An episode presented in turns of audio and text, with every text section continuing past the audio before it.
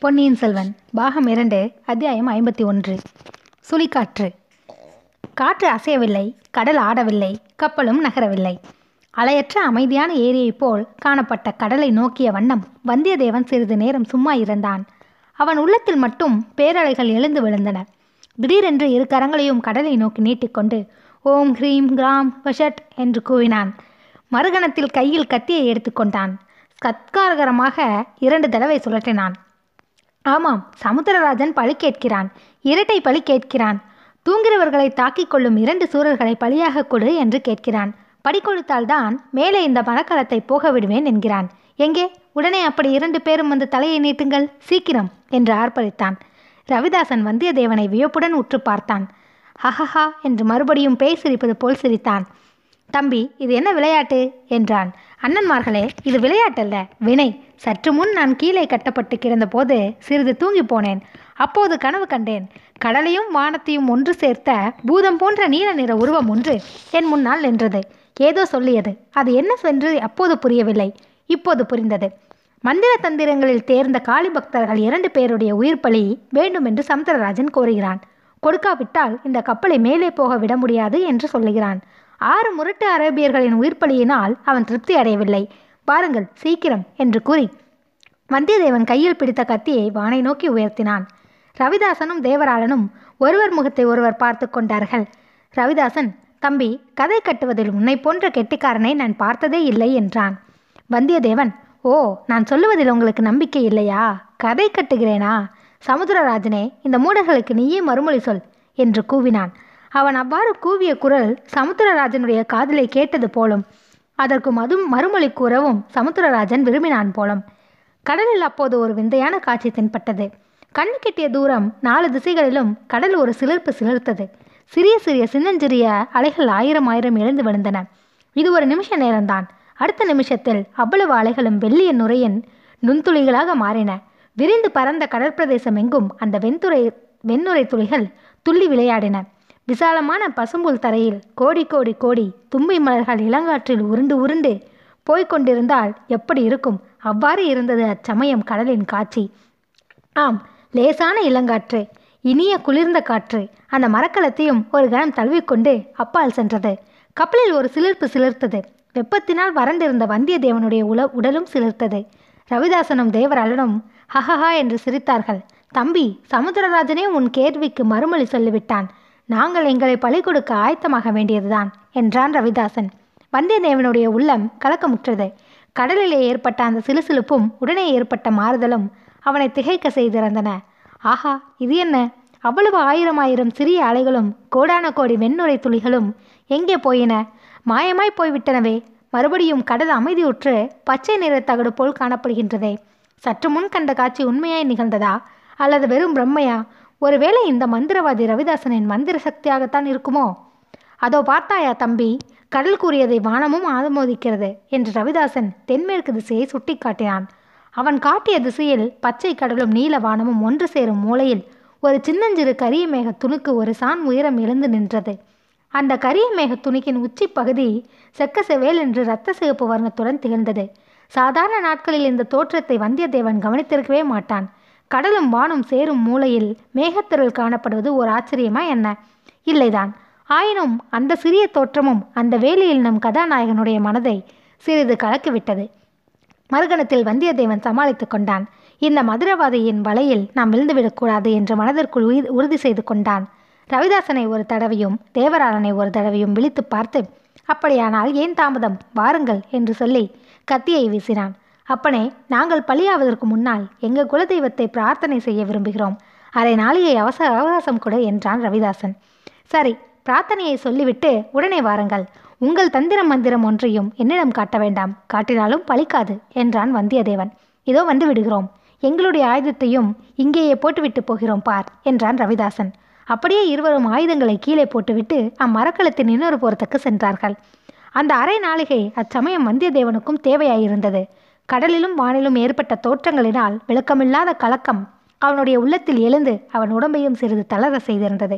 அவசியம் நேர்ந்தால் ஒரே கத்தி வீச்சில் அந்த கிராதகள் இருவரையும் தீர்த்து கட்ட அவன் முடிவு செய்திருந்தான். ஆனால் அதற்கு வேண்டிய பலம் தன் கையில் அச்சமயம் இருக்குமா என்ற ஐயம் ஏற்பட்டிருந்தது. ஆகையால் மனதை திடப்படுத்தி கொண்டு கையிலும் பூரண பலத்தை வரவித்து கொண்டு சிறிது அவகாசம் அவனுக்கு வேண்டியிருந்தது. தென்மேற்கு மூலையை கவனம் மறுபடியும் ச தற்செயலாக சென்றது. சற்று முன்னால் ஜான் உயரம் தோன்றிய மேகத்திரள் இப்போது முழு உயரமாக வளர்ந்திருந்தது. உச்சியில் இரத்த சிவப்பு நிறம் சிறிது மங்கி இருந்தது.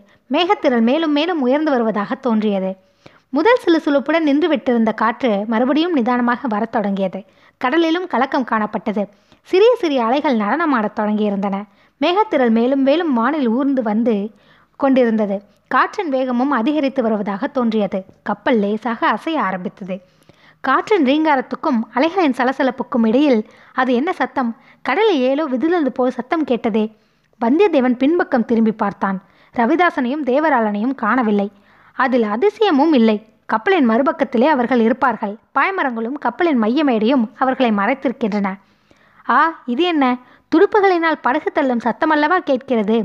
வந்தியத்தேவன் உடனே ஓடி சென்று கப்பலின் மறுபக்கத்தை அடைந்தான். அவன் அங்கே கண்ட காட்சி உண்மையில் அவனை திடுக்கிட செய்தது. அப்படி நடக்கக்கூடும் என்று அவன் சிறிதும் எதிர்பார்க்கவில்லை. தன்னை சமரசப்படுத்துவதற்காக அவர்கள் கலந்து யோசனை செய்ய போயிருக்கிறார்கள் என்று நினைத்தான். ஆனால் அவர்கள் கப்பலின் மறுபக்கத்தில் சேர்ந்து கட்டியிருந்த சிறு படகை அறுத்துவிட்டு கடலிலே இறங்கி அதில் ஏறிக்கொண்டிருந்தார்கள் துடுப்பு வலித்து படகை தள்ளவும் ஆரம்பித்து விட்டார்கள். வந்தியத்தேவனை பார்த்து ரவிதாசன் சிரித்தான். தம்பி சமுத்திரராஜனுக்கு பலியாக எங்களுக்கு விருப்பமில்லை தெரிகிறதா? என்றான். வந்தியத்தேவன் ஒரு நொடியில் தன் நிலையை உணர்ந்தான். அந்த பெரிய மரக்கலத்தில் தன்னை தனியாக விட்டுவிட்டு அவர்கள் போகிறார்கள். கப்பல் ஓட்டும் கலையை பற்றி அவனுக்கு ஒன்றுமே தெரியாது. கடலில் எந்த இடத்தில் கப்பல் நிற்கிறது எந்த திசைக்கு போனால் எங்கே போய் சேரலாம் என்பதொன்றும் அவனுக்கு தெரியாது. அப்படிப்பட்ட அனாதாரமான நிலையில் அவனை விட்டுவிட்டு அவர்கள் போகிறார்கள். பாவிகளை என்னையும் அழைத்து கொண்டு போகக்கூடாதா என்று கேட்டான். தம்பி சமுத்திரராஜனுக்கு ஒரு பழி கூட இல்லாமல் போகலாமா? என்றான் ரவிதாசன். படகு கப்பலை விட்டு அகன்று போய்க்கொண்டே இருந்தது. கடலில் குதித்து படகை போய் பிடிக்கலாமா என்று வந்தியத்தேவன் ஒரு கணம் நினைத்தான். உடனே அந்த எண்ணத்தை கைவிட்டான். அவனுக்கோ நன்றாக நீந்த தெரியாது. கப்பலிலிருந்து குதிப்பதற்கே மனம் திடப்படாது. அப்படி குதித்து தட்டு தடுமாறி சென்று படகை பிடித்தாலும் அந்த கிராதர்கள் என்ன செய்வார்களோ என்னமோ. தன்னிடம் அவர்களுடைய ரகசியத்தை வெளியிட்டு விட்டார்கள். தான் அவர்களுடன் ஒரு நாளும் சேரப்போவதில்லை என்பதையும் தெரிந்து கொண்டார்கள். படகை பிடிக்கப் போகும் சமயத்தில் அவர்கள் தன்னை துடுப்பினால் அடித்து கொல்ல பார்க்கலாம். தான் தண்ணீரில் தத்தளித்து கொண்டே படகில் உள்ளவர்களுடன் சண்டை போட முடியாதல்லவா? போகட்டும் போய் தொலையட்டும். அந்த சண்டால கொலைகாரர்களுடன் ஒரு படகிலே இருப்பதைக் காட்டிலும் இந்த பெரிய கப்பலில் தன்னந்தனியாக இருப்பதே மேல்.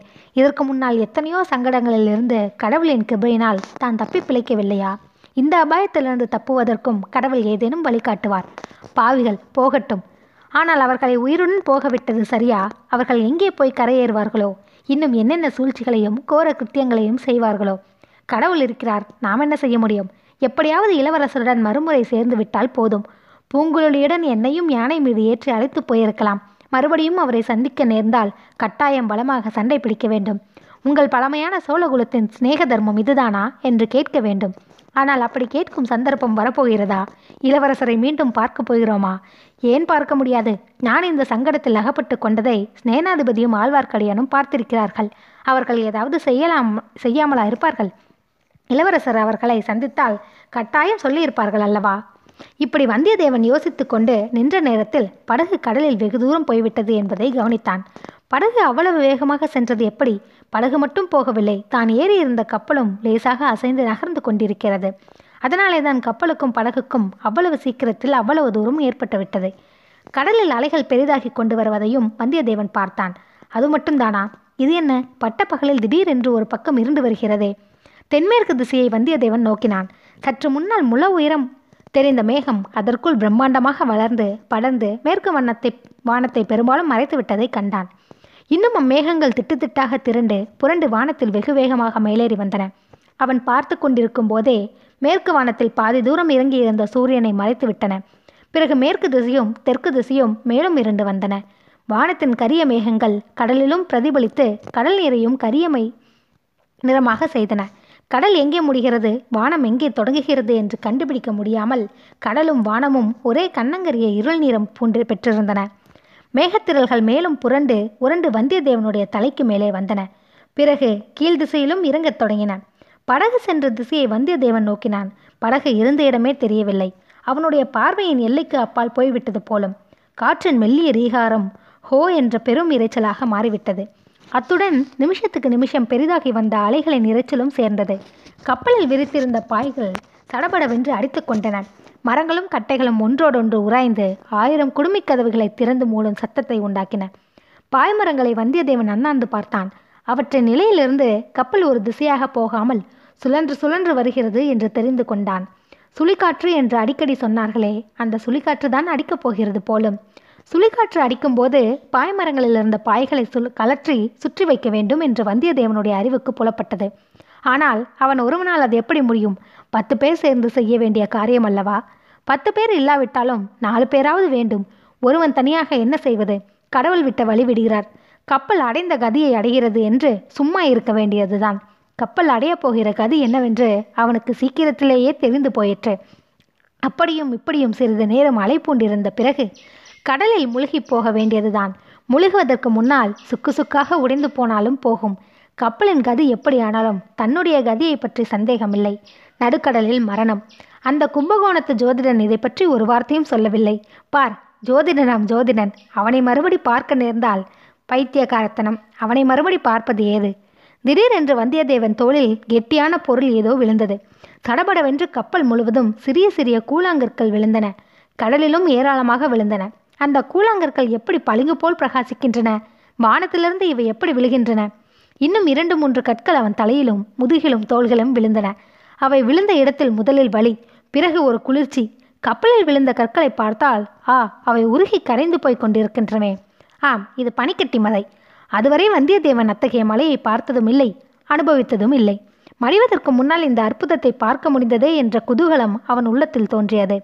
கப்பல் தளத்தில் உட்கார்ந்து கரைந்து கொண்டிருந்த பனிக்கட்டி கற்களை தொட்டு பார்த்து மகிழ்ந்தான். அப்பா என்ன சிலிர்ப்பு? தொடும்போது தீயை தொடுவது போல் அல்லவா இருக்கிறது. ஆனால் தீ தோலை சுட்டு தீய்ப்பது போல் அது செய்யவில்லை. விரைவில் சூடு குளிர்ச்சியாகி விடுகிறது. கல்மலை எதிர்பாராமல் வந்தது போலவே சட்டென்று நின்றது. பிறகு சாதாரண மழை பெய்யத் தொடங்கியது. மழை ஜலம் கப்பலில் விழுந்து சிதறி ஓடி கடலில் விழுந்து விடுவதை வந்தியத்தேவன் கவனித்தான். சோழ நாட்டு மரக்கல தச்சர்கள் கெட்டிக்காரத்தனத்தை வியந்தான். எத்தனை மழை பெய்தாலும் எத்தனை பெரிய அலைகள் மோதி கடல் ஜலம் கப்பலில் வந்தாலும் மீண்டும் கடலிலேயே தண்ணீர் போய் விழும்படியாக அப் அக்கப்பல் அமைக்கப்பட்டிருந்தது. கப்பலின் கீழ்ப்பகுதி உடைந்து கடல் நீர் உள்ளே புகுந்தால் அன்றி அதை மூழ்கடிக்க முடியாது. இதை பார்த்ததும் அவனுக்கு சிறிது தைரியம் உண்டாயிற்று. உடனே ஒரு நினைவு வந்தது. தன்னை கட்டி போட்டிருந்த அரைக்கதவு திறந்திருந்தால் அதன் வழியாக தண்ணீர் உள்ளே புகுந்து விடலாம். ஓடிப்போய் பார்த்தான். அவன் நினைத்தபடி கதவு திறந்து காற்றில் அடித்து கொண்டிருந்தது. கதவை இறுக்கி சம் சாத்தி தாளிட்டான். மேலே காற்றும் மழையும் பொறுக்க முடியாமற் போனால் அந்த அறைக்குள்ளே புகுந்து கூட தான் கதவை தாளிட்டு கொள்ளலாம். பிறகு கடவுள் விட்ட வழி விடுகிறார் என்று நிம்மதியாக இருக்கலாம். இவ்வளவு பத்திரமான கப்பலை விட்டு அந்த முட்டாள்கள் இருவரும் படகில் ஏறி போய்விட்டதை நினைத்து வந்தியத்தேவன் அனுதாபப்பட்டான். ஆனால் அந்த படகில் அமைப்பும் விஸ்தரமானதுதான். எவ்வளவு காற்று அடித்தாலும் மழை பெய்தாலும் அதை மூழ்கடிக்க முடியாது. அப்படி படகு உடைந்து மூழ்கினாலும் பக்கத்தில் அதனோடு சேர்த்து கட்டியுள்ள கட்டை ஒன்று இருக்கிறது. அதை பிடித்துக்கொண்டு அந்த கொலைபாதகர்கள் தப்பி கரை சேர்ந்து விடுவார்கள். அநேகமாக கோடிக்கரைக்கு சமீபமாக போய் கரையேறுவார்கள். கோடிக்கரையிலிருந்து வந்தியத்தேவனுடைய உள்ளம் பழையாறுக்கு தாவியது. சக்கரவர்த்தியின் திருக்குமாரிக்கும் தனக்கும் நேர்ந்த கதி எப்படி தெரியப் போகிறது? அவள் இட்ட பணியை நிறைவேற்றும் முயற்சியிலே தான் நடுக்கடலில் மூழ்கியதை யார் அவளுக்கு தெரிவிக்கப் போகிறார்கள்? கடல் தெரிவிக்குமா? காற்று சென்று சொல்லுமா? கடவுளே அந்த மாதரசியை சந்திப்பதற்கு முன்னாலேயே நான் இறந்து போயிருக்க கூடாதா? போர்க்களத்தில் வீர மரணம் எய்தி இருக்கக்கூடாதா சொர்க்க பூமியை கண்ணால் பார்க்க செய்துவிட்டு உடனே அதல பாதாளத்தில் தள்ளுவது போல் அல்லவா இருக்கிறது? காற்றின் வேகம் அதிகமாகிக் கொண்டிருந்தது. கடலின் கொஞ்ச கொந்தளிப்பு மிகுதியாக கொண்டிருந்தது. கப்பலின் பாய்மரங்கள் பேய் பிசாசுகளை போய் பயங்கரமான சப்தமிட்டு கொண்டு ஆடின. இருள் மேலும் மேலும் கரியதாகி கொண்டு வந்தது. இருட்டை விடக்கரியதான இரு இருட்டு எப்படி இருக்க முடியும்? அப்படியும் இருக்க முடியும் என்று தோன்றுகிறது. திடீரென்று வானத்தில் ஒரு மின்னல் தோன்றி ஒரு மூலையிலிருந்து ஒரு மூலை வரை பாய்ந்தது. அதற்கு பிறகு தோன்றிய இருட்டு இருளை விட கரியதாய் இருந்தது. மின்னலை தொடர்ந்து இடிமுழக்கம் கேட்டது. கப்பல் அதிர்ந்தது கடல் அதிர்ந்தது திசைகள் அதிர்ந்தன. இன்னொரு மின்னல் அடிவானத்தில் இருளை கிழித்து கொண்டு புறப்பட்டது. அது மேலும் மேலும் நீண்டு கப்பும் கிளையும் விட்டு படர்ந்தது. பற்பல ஒளிக்கோணங்கள் ஆகாசமெங்கும் போட்டு வானையும் கடலையும் ஜோதிமயமாக செய்துவிட்டு அடுத்த கணத்தில் அடியோடு மறைந்தது. இடிமுழுக்கம் தொடர்ந்தது. அம்மம்மா அண்ட சராசரங்கள் வெடித்து விழுகின்றன என்பதில் சந்தேகமில்லை. மேலும் மின்னல்கள் இடிமுழக்கங்கள் இன்னும் வானம் பிளக்கவில்லையே இது என்ன அதிசயம் என்று வந்தியத்தேவன் எண்ணமிட்டானோ இல்லையோ? அந்த கணமே ஆகாசம் வெடித்து பிளந்தது. வெடித்த பிளவின் வழியாக பிரளய வெள்ளம் பொழிந்தது. ஆம் அதை மலையென்றே சொல்வதற்கில்லை. வானவெளியில் ஒரு கடல் குமரி கொண்டிருந்தது. அது திடீரென்று தோன்றிய பிளவின் வழியாக கொட்டுவது போலவே இருந்தது. கடல் அலைகள் ஆவேச தாண்டவம் ஆடின. மின்னல்கள் வெளிச்சத்தில் கண்ணு கிட்டிய தூரம் ஆடும் மலை சிகரங்கள் காட்சியளித்தன. காற்றின் கும்மாளம் உச்சத்தை அடைந்தது. ஆடும் மலை சிகரங்களை அப்படியே பெயர்த்து எடுத்து வாயு பகவான் வானவெளியில் விசிறி எறிந்து விளையாடினார். வந்தியத்தேவனிய கப்பல் மீதும் அந்த நீர்மலைகளில் சில வந்து மோதின. மேலே இருந்து மலை வெள்ளம் தொபுதொபுவென்று கொட்டியது. நாலா பக்கமிருந்தும் அலைமலைகள் வந்து மோதி தாக்கின. விரித்த பாய்மரங்கள் மீது சுழற்காற்று தாக்கி பாட்டை சொல்ல முடியாது. இவ்வளவையும் பொறுத்து கொண்ட அந்த சோழ நாட்டு தச்சர்கள் கட்டிய அதிசய மரக்கலம் சுழன்று சுழன்று வந்து கொண்டிருந்தது. ஆனால் எவ்வளவு நேரம்தான் சுழன்று கொண்டிருக்க முடியும்? எவ்வளவு நேரம் அந்த மாபெரும் பூதங்களின் தாக்குதலை கப்பலினால் சமாளிக்க முடியும்? முடியாது. இந்த வினாடியோ அடுத்த வினாடியோ கப்பல் முழுக வேண்டியதுதான். அத்துடன் வந்தியத்தேவனும் முழுக வேண்டியதுதான். எனினும் அந்த எண்ணம் அவனுக்கு இப்போது சோர்வை அளிக்கவில்லை. அப்படி தனக்கு நேரப்போகும் மரணம் ஒரு அற்புதமான மரணம் என்று கருதினான். எலும்பி குதித்த அலைகளைப் போல் அவன் உள்ளமும் குதூகல தாண்டவம் ஆடத் தொடங்கியது. காற்றின் பேரெரிச்சல் அலைகளின் பேரொளி இடிகளின் பெருமுழக்கம் இவற்றினுடனே வந்தியத்தேவனுடைய குரலும் சேர்ந்தது. ஹா என்று வாய்விட்டு சிரித்தான். அந்த காட்சியையெல்லாம் நன்றாய் பார்க்க வேண்டும் என்பதற்காகவே அவன் முன் ஜாக்கிரதையுடன் பாய்மரத்தின் அடித்தண்டுடன் சேர்த்து தன்னை கட்டி கொண்டிருந்தான். கப்பல் சுழன்ற போது பாய்மரமும் சுழன்றது வந்தியத்தேவனும் சுழன்றான். இப்படி எத்தனை நேரம் கப்பலும் பாய்மரமும் வந்தியத்தேவனும் சுழன்று கொண்டிருந்தார்கள் என்று தெரியாது. பல யுகங்களாகவும் இருக்கலாம் சில வினாடிகளாகவும் இருக்கலாம். காலதேச வர்த்தமான உணர்ச்சிகளை எல்லாம் கடந்த அமர நிலையை வந்தியத்தேவன் அப்போது அடைந்திருந்தான். காற்றின் வேகம் சிறிது குறைவது போல தோன்றியது. பிரளயமாக கொட்டிய மழை நின்றுவிட்டது. சிறு தூறல்கள் போட்டுக்கொண்டிருந்தன மின்னலும் இடியும் நின்றுவிட்டது போல தோன்றியது. கடல் கண்ணங்கரிய இருள் பிளம்பாக தோன்றியது.